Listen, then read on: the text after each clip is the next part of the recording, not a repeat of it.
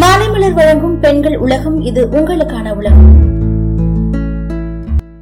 பொதுவாகவே பெண்களுக்கு age attend பண்ண காலத்துல இருந்து காணப்படுற ஒரு பிரச்சனைன்னு பார்த்தீங்கன்னா அது இரும்பு சத்து குறைவு தான் இரும்பு சத்து குறைவுனால உடல்ல சோர்வு தலைவலி மூச்சு விட சிரமம் உடல் வீக்கம் முடி உதிர்வு முறையற்ற மாதவிடாய் போன்ற பல அறிகுறிகள் காணப்படும். இதுக்கு பேரிச்சம்பழம் உலர்ந்த திராட்சை கீரை வகைகள் கருவேப்பிலை நெல்லிக்காய் அத்திப்பழம் முழு உளுந்து கருப்பட்டி ஈரல் வகையெல்லாம் சாப்பிட்டா இரும்பு சத்து அதிகமாகும். அதே போல பெண்கள் ஏஜ் அட்டன் பண்ணதுக்கு அப்புறம் நிறைய வெள்ளப்படுதல் பிரச்சனைகள் உண்டாகும். ஏஜ் அட்டன் பண்றதுக்கு முன்னாடியும் இல்ல கருவுற காலத்திலயும் வெள்ளப்படுதல்ன்றது ஒரு நார்மலான நிகழ்வு தான் ஆனா ஒரு சில பெண்களுக்கு தொடர்ச்சியா இந்த பாதிப்பு இருந்துட்டே இருக்கு. இது எதனால வருதுன்னா ஒரு சில இடத்துல ஃபங்கஸ் பூஞ்சைன்னு சொல்லுவாங்க இல்லையா? அது அப்புறம் பாக்டீரியானால தான் இந்த தொற்று ஏற்படுதுன்னு சொல்றாங்க. ஏன்னா வெள்ளப்படுதல் அதிகமாகும் போது பிறப்புறுப்புல தொற்று நோய் ஏற்பட வாய்ப்பு அதிகமா இருக்கு. இதனால தான் இடுப்பு வலி சோர்வு சிறுநீர் பாதை தொற்று அடிவயிற்றுல வலி உடல் சூடு அதிகரிக்குதுன்னு நிறைய விஷயங்கள் ஏற்படுது. இதுக்கு நம்ம என்னெல்லாம் சாப்பிட்டா குணமாகும் அப்படின்னு பாத்தீங்கன்னா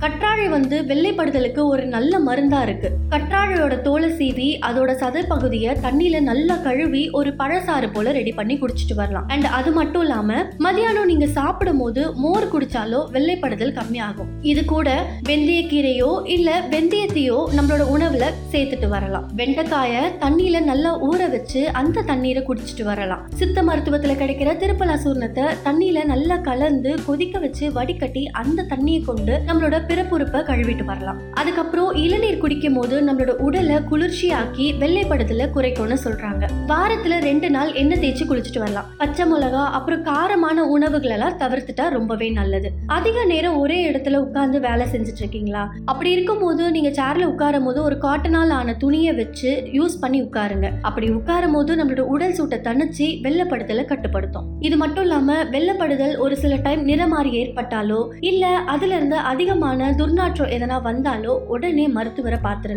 இதுக்கு சித்த மருத்துவத்துல இயற்கையான முறையில பல மருந்துகள் இருக்கு. அது மட்டும் இல்லாம பீரியட்ஸ் டைம்ல மாதுளப்பழம் அப்புறம் ஆப்பிள் எல்லாம் சாப்பிட்டுட்டு வரலாம். உளுந்து களி எள்ளுருண்டை வெந்தய களின்னு நல்ல சத்தான உணவுகளை சாப்பிட்டு வரும்போது வெள்ளைப்படுதல் நம்மளுக்கு குறைய வாய்ப்பு இருக்கு.